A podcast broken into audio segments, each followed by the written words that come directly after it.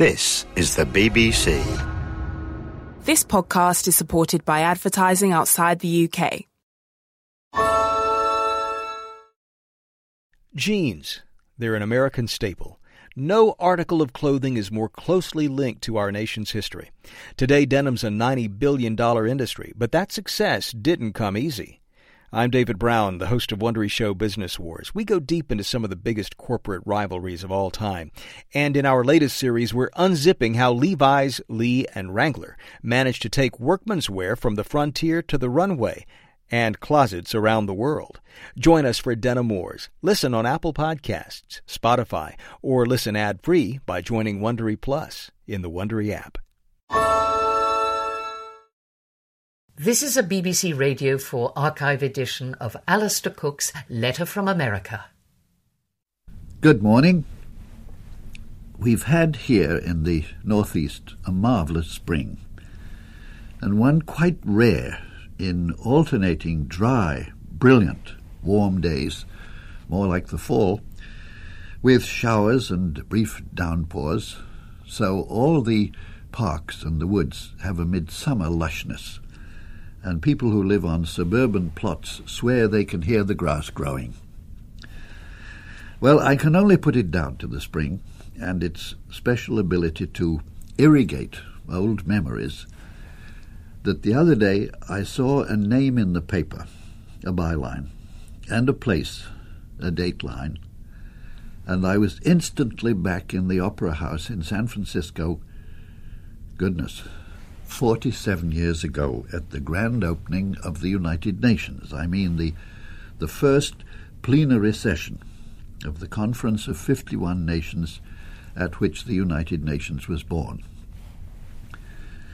The dateline on this Tuesday's newspaper piece was Paris, and the byline was Flora Lewis and I will not waste any time in identifying Flora Lewis. She was simply the most beautiful journalist to cover that nine week conference, which is saying something when you consider that there were about 600 accredited journalists, and many of them were not journalists but movie stars, and Beverly Hills society.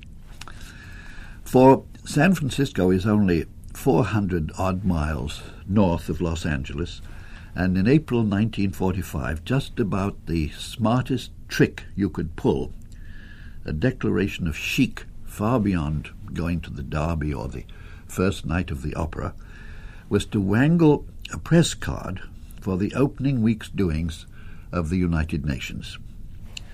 I remember in the famous hotel where Enrico Caruso fled from the 19 six earthquake in his pajamas.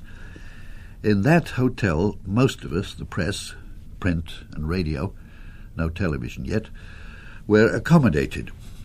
At least two to a room. In those days, it would have been a grotesque indulgence for any newspaper proprietor to act on the principle, which is routine today, of one reporter, one bedroom and bath. We all signed in for our credentials, as I recall, on a top floor of that hotel, and having acquired them, I remember the day I arrived, going down in a packed elevator lift with other members of the Fourth Estate who had also signed in, using, I presume, their own names. At any rate, I found myself squeezed up against two Washington reporters I knew, a New York woman financial writer of what we used to call mature years, a lovely blonde, one Lana Turner, being nudged or bullied by one Groucho Marx, and panting heavily over us all was the already solid flesh of Orson Welles, with his new wife, the ravishing Rita Hayworth. I never heard of Lana Turner covering anything, but Orson Welles was there on behalf of a New York evening paper for which he wrote a column. I don't remember his attending any of the press conferences, which clocked in every hour on the hour, of all the separate UN bodies that were then forming.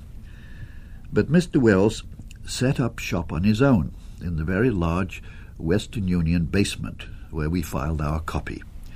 By set up shop, I mean he was there not to attend press conferences, he was going to give them.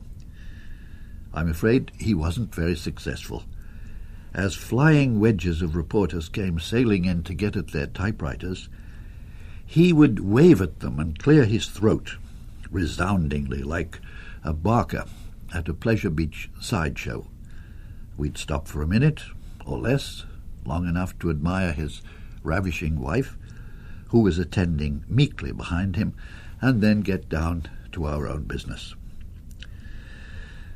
Well, modestly conspicuous among this circus, and usually sitting there on the second row of the mezzanine of the Opera House at plenary sessions, was this stunning girl, Flora Lewis. And I make no apology for using the word girl instead of the new, compulsory, politically correct woman. Flora Lewis was not much more than a girl. She couldn't have been. Here she is today. I ungallantly repeat, 47 years later, the senior correspondent of the New York Times, of all the New York Times correspondents. She's based in Paris, but files from any place she deems to be significant in the passing parade of international politics. And she wrote something the other day in that uh, piece in the Times that brings me a warning reminder to lay off presidential politics and the election. Miss Lewis's piece begins For virtually the first time since the war, she shows her age there, she can't mean the Desert War, she must mean the Second World War.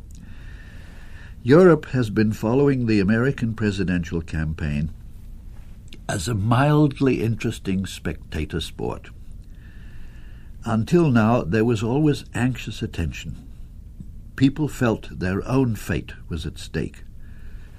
They knew, she says, for many years after the devastation of the war, that they were materially dependent on America. Now, she says, in effect, the end of the Cold War has dramatically slackened the suspense. The new Europe has a new confidence as it enlarges and consolidates. And as an example, quote, Denmark's rejection of the Treaty of Maastricht is seen here as far more critical than who runs the United States government for the next four years. I can appreciate, for the first time, that that may well be true. So, saving some melodramatic turn of events, like the Democrats asking Boris Yeltsin to run, or Mr. Bush standing down in favor of Dan Quayle, let us cease from fretting about the election. Let me imitate the gesture of that mellow old Texan, Mr. Sam Rayburn, the late Speaker of the House, who at the end of every legislative session would beckon to a favorite crony and suggest that they retire to his office, break out the bourbon, and forget politics. Or, as Mr. Rayburn used to put it, come, let us strike a blow for liberty. So, in the gloaming, it's a very swift gloaming at this latitude, nevertheless, in the gloaming of last Tuesday evening, an old 19th century paddle wheeler bobbed jauntily through the waters of the lower bay. And a lady who was the guest of honor of this little cruise said, What a wonderful way to finish my time in New York, to be in the harbor and have the Statue of Liberty hovering benignly over us. She was a Mrs. McMenamin, and the cruise was set up as a farewell party by the board members of Nightingale Bamford, one of the most famous of New York's private schools, of which the lady has just retired as headmistress. She thinks she has, as she put it, a few books in my system, and she wants to get them out.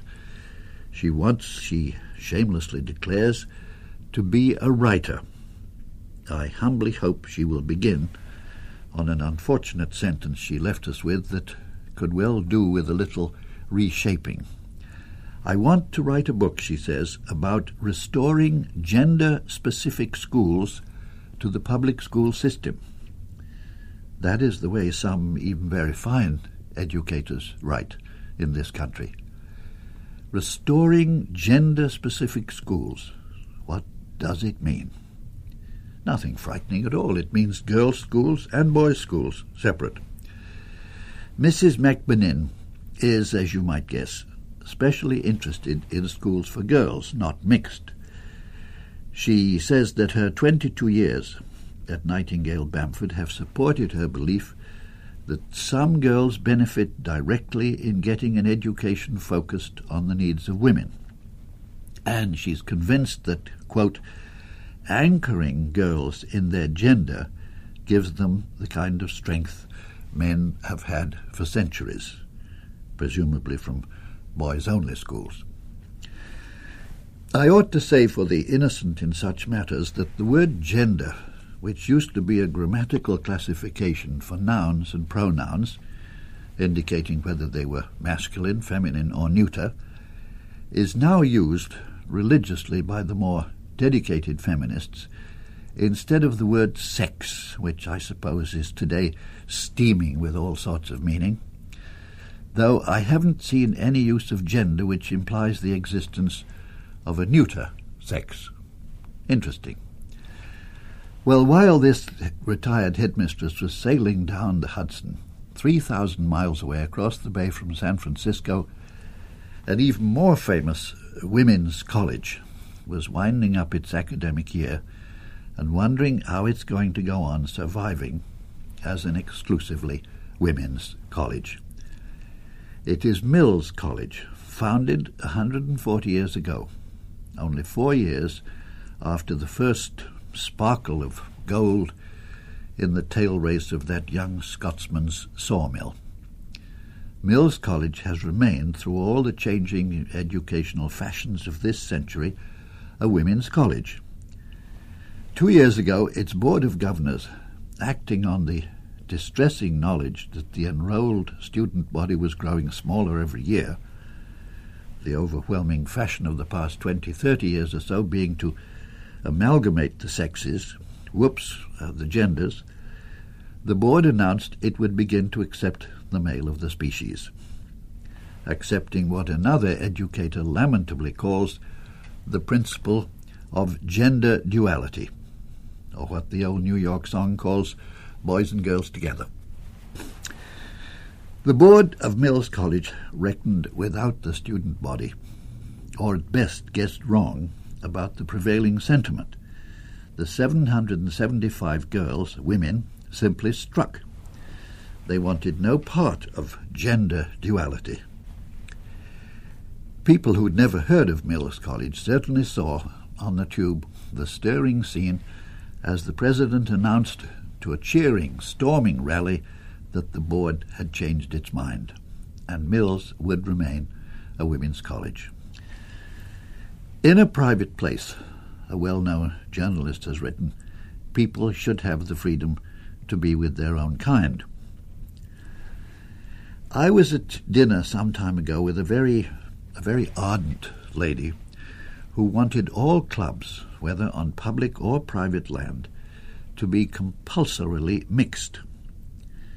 I'd always felt that on private property, Irishmen have a natural right, though there are no natural rights in the Constitution, a natural right to club up with other Irishmen, chess players with chess players, even men with men, Jews with Jews, etc. This young lady was rampantly against the idea. You mean, I said, Every social club in America must be a mixture of whites, blacks, browns, Catholics, Protestants, atheists, Jews, males, females, gays, etc. Right, she said.